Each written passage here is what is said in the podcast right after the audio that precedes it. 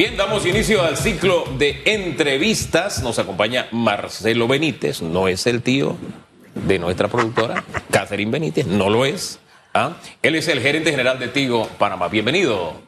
Muchas gracias, Hugo. Muchas gracias, Susan. Gracias por la invitación. Felicidades por los 15 años y felicidades por este hermoso set que están inaugurando esta semana. ¿Qué le parece el set? ¿Le gusta? Fantástico, ¿ah? Fantástico, impresionante, impresionante. Esa palabra impresionante, cuando los invitados llegan y miran el estudio, se detienen y se quedan mirando y que ¡guau! ¿Y cómo es posible que en un lugar uno pueda tener dos estudios? Así es. Eso es lo que más le sorprende. Es impresionante. Y sí, sabes que lo ven muy futurista. Ayer tuvimos a los clientes aquí conociendo el estudio. Y era parte de lo que decían, muy moderno. Así que usted ha estado en la semana de estreno de nuestro nuevo set, señor Marcelo. Y esta mañana le decía a los amigos televidentes que vamos a hablar de cosas buenas. De esas cosas buenas que hacen empresas como Tigo, que en plena pandemia se han atrevido a invertir, a hacer inversiones grandes. O sea, y allí es donde está esa capacidad de aprovechar en momentos difíciles las grandes oportunidades.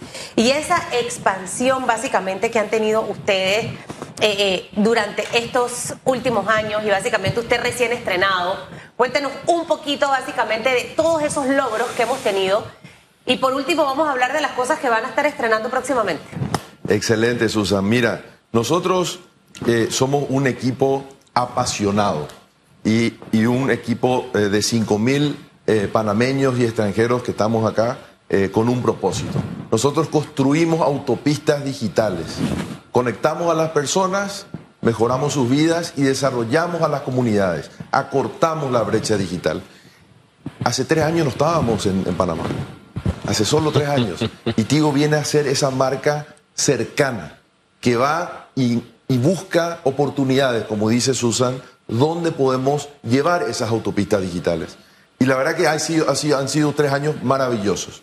Hemos invertido en 1.000 sitios de red móvil modernizados para ya la nueva tecnología. Hemos expandido nuestra cobertura en 250 sitios, de los cuales 95 sitios, nunca antenas, cubren poblaciones que nunca han tenido internet móvil antes. Son 300.000 panameños que hace 3 años no tenían internet móvil, hoy tienen internet de última generación. Y no se da sino en un momento inusual, porque hubo una pandemia. O sea, esto fue cuesta arriba.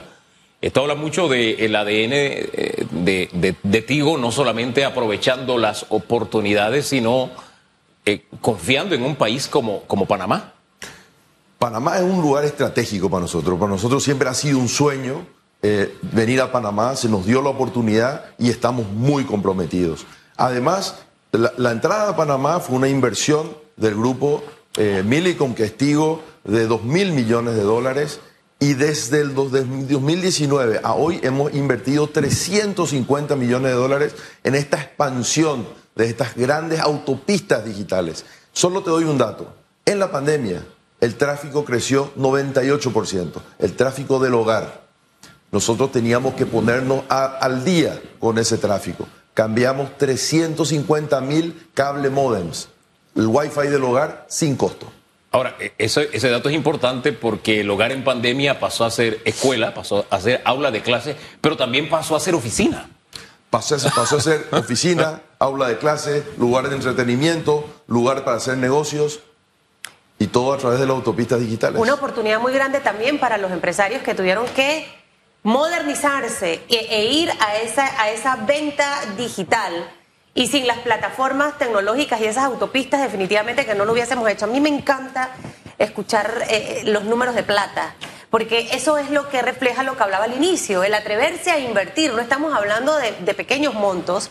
2.000 millones para poder venir a Panamá, o sea, en plena pandemia, o sea, pese a lo que estaba ocurriendo, se arriesgaron a poder hacerlo, y esa inversión de 350 millones de dólares ha tenido ese derrame, señor Marcelo, en la vida de muchos panameños, la empleomanía. O sea, cómo todo esto se traduce básicamente en la economía del panameño. Esa inversión, más allá de todos los beneficios tecnológicos, está este otro aspecto súper importante que se necesita en este momento. Mira, Susan, hemos llegado a lugares como la primera comarca, ¿sí? Guna Yala, 45.000 panameños no tenían internet. Segunda comarca, sí, Ngäbe-Buglé, perdón por la pronunciación, lo estoy practicando, pero 54.000 personas, 40 comunidades, que hace un año, si no tenían internet, el 31 de diciembre, el gran equipo de Tigo, con sangre Tigo, prende la antena, el 31 de diciembre, en la comarca Ngäbe. En las áreas comerciales, el sector cafetero, bananero, turístico, de Bocas del Toro, Chiriquí, el área de Azuero, y no paramos ahí, Susan. Yo me hice 9.000 kilómetros para conocer Panamá y para saber hasta dónde podemos llegar, ¿sí? Y vamos a continuar con esta expansión de autopistas digitales con otros 100 sitios adicionales.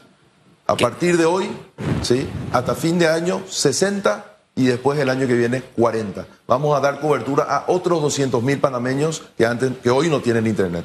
¿Esos sitios dónde serán? Vamos a aprovechar que RPC Radio es la emisora que se escucha donde no llega nadie y a donde pretende llegar Tigo, para que esa gente reciba hoy las buenas noticias. ¿Cuáles serán esas zonas? Provincias de Bocas del Toro, Chiriquí, Colón, Panamá, Panamá Oeste, Veraguas, comarcas.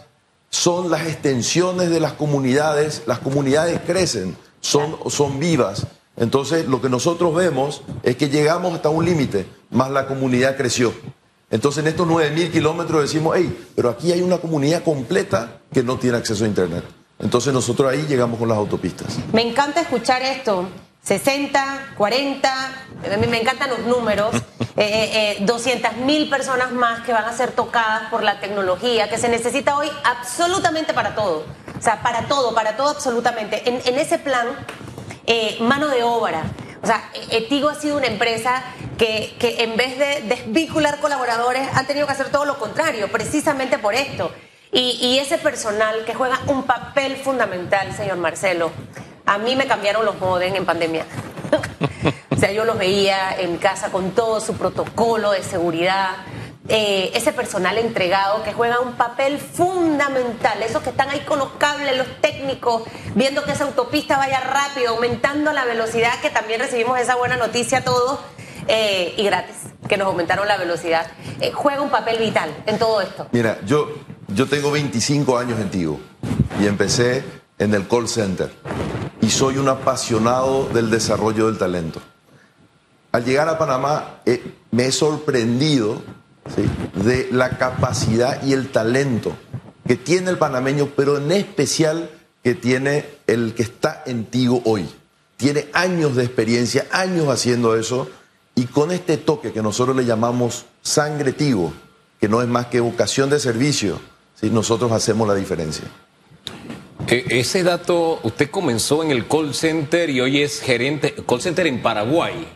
Y hoy es gerente general de Tigo en Panamá. Hábleme de esa historia y ese recorrido, si es posible. Claro, Hugo, con mucho gusto. Yo empecé en el call center en la noche porque nosotros estudiamos y trabajamos, ¿cierto? En bienvenido a ese club. Bienvenido a ese club de los que estudiaba y trabajaba.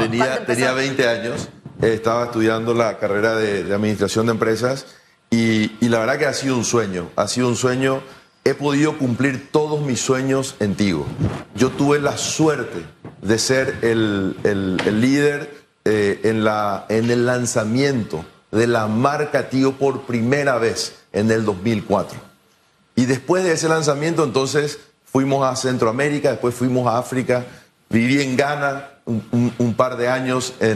Así que ha sido un recorrido fantástico. Ghana, un país que nos suena muy cercano a Panamá en las últimas semanas, ¿no?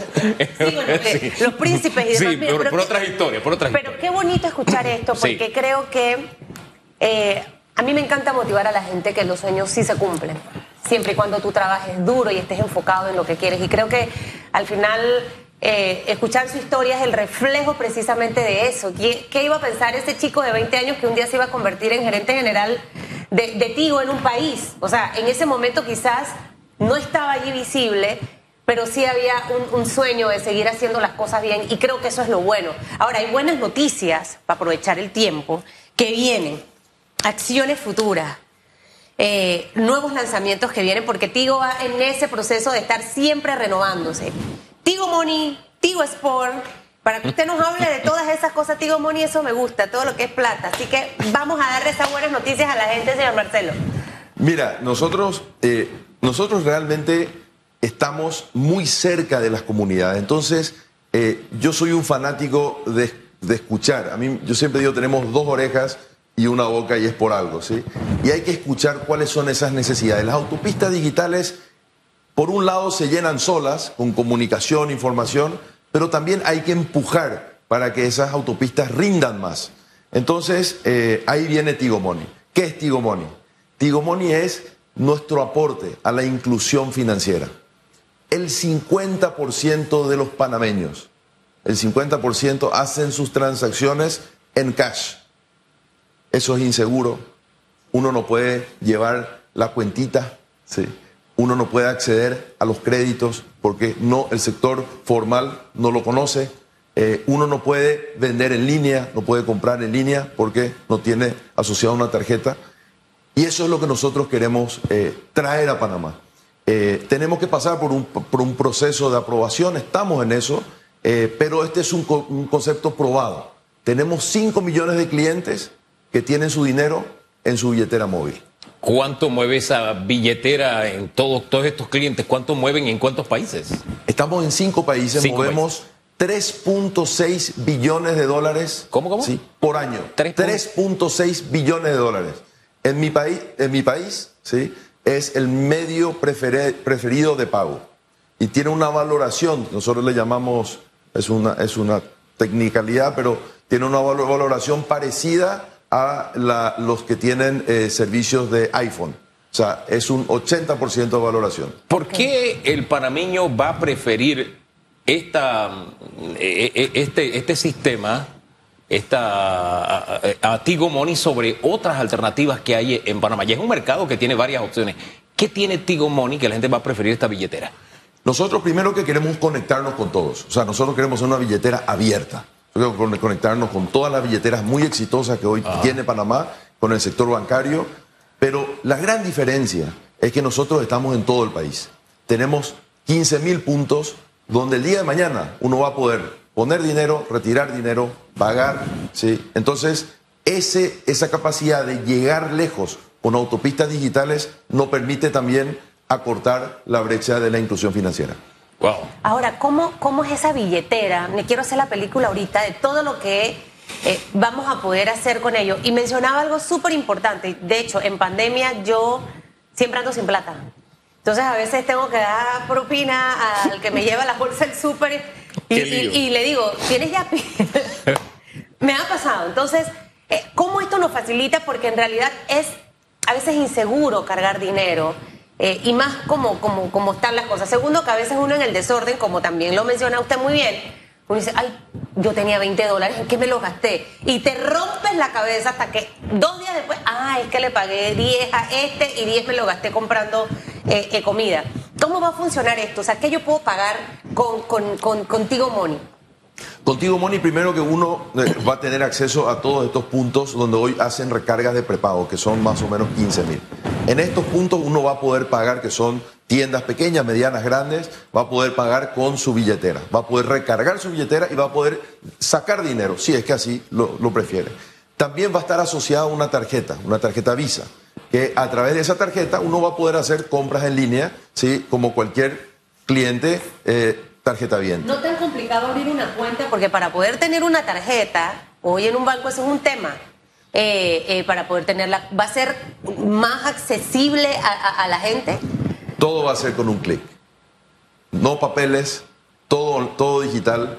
Vamos a subir la información del cliente, los documentos, vamos a validar toda esa información, así como lo exige la regulación panameña, todo en el teléfono. Entonces, cuando me mueva a otros países, no solamente me muevo contigo mi servicio celular, también me muevo con mi billetera, si allá está funcionando la billetera. Exactamente. Hay una gran diáspora, comunidad nicaragüense, donde vamos a tener esta billetera, El Salvador, Guatemala, Honduras, así que sí, nuestra misión, ¿sí?, es llenar autopistas digitales, y esta es una de las formas con la inclusión financiera. Le puedo pagar a Hugo, le debo, te compro unas zapatillas, aquí está, chap, te pagué. Todo. Le pago los hojaldres. Uno puede llevar la cuentita, ¿sí? Ojalá que esto pase pronto, ¿puede ser este año? Marcelo. Estamos trabajando duro en eso. También te quiero contar que hemos decidido que el hub de Tigo Money para toda la región va a estar en Panamá. ¿Eso qué representa para el país? Eso significan 200 empleos de panameños y de especialistas en fintech de toda Latinoamérica que los vamos a traer a Panamá. Ese hub ha sido una decisión estratégica y hemos elegido a Panamá. ¿Por qué Panamá? Siempre hemos escuchado que territorialmente tenemos una posición privilegiada. Y muchas otras marcas también ven a Panamá como un hub, pero ¿por qué Panamá? ¿Qué vieron ustedes en las cualidades de nuestro país para poder hacer esto? Te voy a contar una experiencia personal, ¿sí? Vivir en Panamá, yo viví en 6 países. El país donde es más fácil llegar, asentarse, ¿sí?, y empezar cualquier emprendimiento ha sido Panamá. Panamá es fácil para vivir, es lindo, está equidistante a todos nuestros países y tiene realmente gente maravillosa.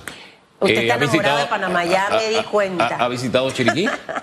Por supuesto. Entonces ha estado en 7 países entonces. Exacto. Allá hay buena carne para los asados que le gusta a usted tanto. Sí, soy un fanático del asado. La carne en Chiriquí es muy rica, pero ya me dieron la visa para poder entrar a Chiriquí. Ya usted sabe cuál es el mecanismo.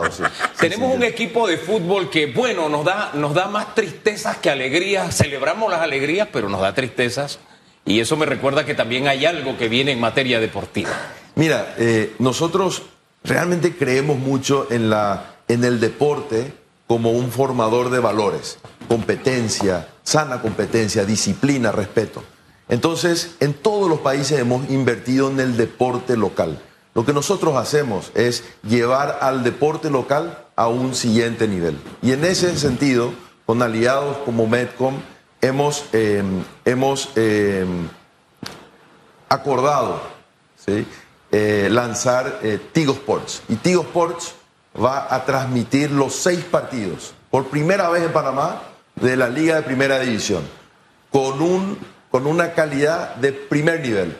Cámaras y todo el entorno, la previa, durante y después de lo que es el espectáculo del fútbol. Eso lo vamos a hacer ya para la siguiente temporada, que se viene en 3 meses, y estamos felices. También vamos a transmitir un partido de la Liga Prom y un partido de la Liga Femenina de Primera División. A usted como que el fútbol le gusta tanto como el asado. Que le cambió la cara, le cambió la expresión. Mire, yo soy paraguayo. En Paraguay somos muy básicos, ¿sí? Lo único que hacemos bien es jugar al fútbol y comer asados. Oiga, ¿sabe qué? Saco cuenta y nosotros hemos tenido jugadores en Argentina, Uruguay, Brasil, hemos tenido jugadores, Colombia, Ecuador, como que en Paraguay no. Mira, yo creo que el fútbol panameño es un fútbol vistoso, es un fútbol de toque, es un fútbol que, como decimos en Paraguay, da gusto ver. Y hay una oportunidad enorme de exportar panameños a Paraguay y, ¿por qué no?, traer paraguayos a Panamá. Bueno, y dentro de todos esos planes me imagino que están trabajando algunos proyectos. El Tigo se caracteriza mucho por el tema social, ¿no?, de responsabilidad social, estar muy de cerca con el deporte, muy de cerca con los emprendedores que juegan un papel fundamental y vital en la economía. Ese contacto, ¿no? Y básicamente porque creen mucho en el talento de las personas y obviamente el ser humano como eje principal para poder alcanzar muchas cosas. Sí, y en ese sentido realmente nosotros, además de todas estas cosas lindas que hacemos y con tanta pasión y con tantas ganas, también queremos aportar nuestro granito de arena a las comunidades. Y te quiero contar una historia. Nosotros en la pandemia teníamos este plan de Conéctate Seguro para todas las... Y ahí nos dimos cuenta que el maestro no sabía cómo utilizar las herramientas básicas de comunicación para educación a distancia y tampoco tenía las herramientas cognitivas para poder mantener al alumno atento. Y en eso ahí lanzamos nosotros este maravilloso programa que es de Maestros Conectados, que es formar al maestro en la educación a distancia y en la educación presencial. Nuestra ambición es llegar al 100% de todos los maestros en Panamá. 60.000 maestros con certificación internacional de maestros conectados. Esa es la meta. Hasta ahora, ¿cuántos han llegado? Disculpe. Mira, cosas muy básicas. Ajá. Es que me quedé como que no sabe. ¿Cómo usar un Zoom? ¿Cómo usar un Teams?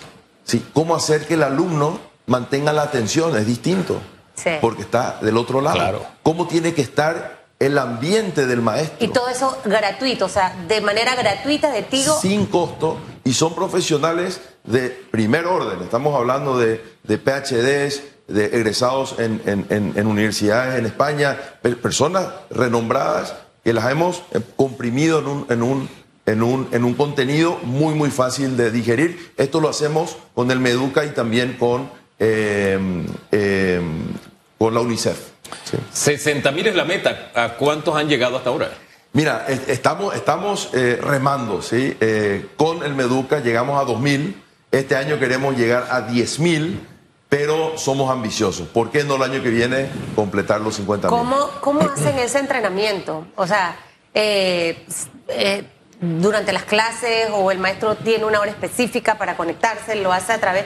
Yo creo que yo voy a tener que ir a ese curso porque yo no sé cómo me conecto en Teams. Y a veces me mandan los links y yo estoy con toda cholita. Y ojo, al final el tema tecnológico, yo no soy millennial.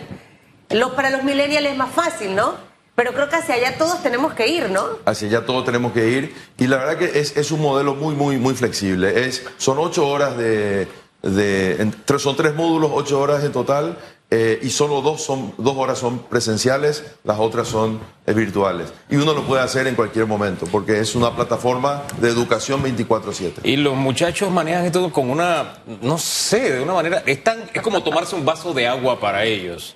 Estas reuniones, a veces estoy ahí y sale Berta Burgos y Hugo Famanía. Tenía una que era a nivel latinoamericano y entonces salía yo, pero decía Mariana. Entonces me decían, Pastor Mariana. O sea, lo dudaban, ¿no? Pero son cosas que uno no sabe cambiar en el momento y son detallitos. Oiga, cierro con fútbol porque mañana es la final del torneo de apertura del EPF Tigo. A las 7 de la noche chocan Alianza Sporting y se va a ver a través de... Oye, ¿usted cómo sabe? Porque Fabio, yo aquí no oculto eso. Fabio, que se la sabe toda, me pasó el dato. Yo que Chiriquí no está ahí. Pero algún día estará. Los chiricanos siento que no jugamos tan bien fútbol. El béisbol sí. Nuestro fútbol estuvo muy asociado a Centroamérica. Nosotros teníamos el Cruz Azul que competía con Costa Rica. Era una cosa tremenda, pero bueno, pasaron cosas en la historia. En la época suya, pero háblanos de... Sí, mañana entonces fútbol. Mañana estaremos ahí, estaremos en la final, estaremos entregando la Copa Tigo al campeón de este torneo y que gane el mejor. Mi corazón se queda con el Sporting. O sea, que me crié en San Miguelito, así que me quedo con el Sporting. Segundo equipo ahí. Pero en fin, muchísimas gracias, señor Benítez, por haber estado aquí. Gracias. San Francisco no está, señor productor. ¿Qué es San Francisco? Ay, no, yo ando perdida en eso. O sea, me agarran y quedo en el aire. ¿Vio? Lo que pasa es que yo soy beisbolista, no soy tan de fútbol, así que... Creo que es pasable mi ignorancia futbolística. ¿Cuál es el plato panameño que más le gusta antes que se vaya? Uf. Uno. Soraya, yo necesito al señor Marcelo dime quién eres. Yo soy muy malo con los nombres, sí. Pero a mí me gusta mucho el maíz. Ajá. Anillo. Ya probó el tamal, el anillo. Estos tamales que son deliciosos. Y tienen como 4 versiones, o sea... Y la verdad que los disfruto muchísimo. Cuando vaya a la República de Chiriquí, pídalo de maíz nuevo. Sí. Eso es de allá. Ese es lo máximo. De baby corn. Qué bueno que se sienta muy acogedor en nuestro país, porque eso va a representar que muchos más proyectos vengan. Felicidades a Tigo, que sigan haciendo muchas cosas más. Creo que también hay un mensaje alto y claro al resto también de las empresas, a atreverse, a innovar y a expandirse como lo está haciendo Tigo. Y... que venga de vuelta, porque cuando regresa, señor Marcelo, nos tienen desayuno allá afuera. Con muchísimo gusto. Muchas gracias. Gracias. Nosotros vamos a la pausa. En segundos regresamos. Hablamos con el ex magistrado Harry Díaz. Hay muchos temas. Y sigue lloviendo. Póngase usted su capote, paraguas y hágame un favor. Cuídese. No maneje a velocidad, que la gente yo no entiendo. Llueve y quiere meterle la pata al carro. Entonces después están los accidentes. A manejar con cuidado, que la calle está mojada. Regresamos en breve. Chao. En breve regresamos con más de Radiografía.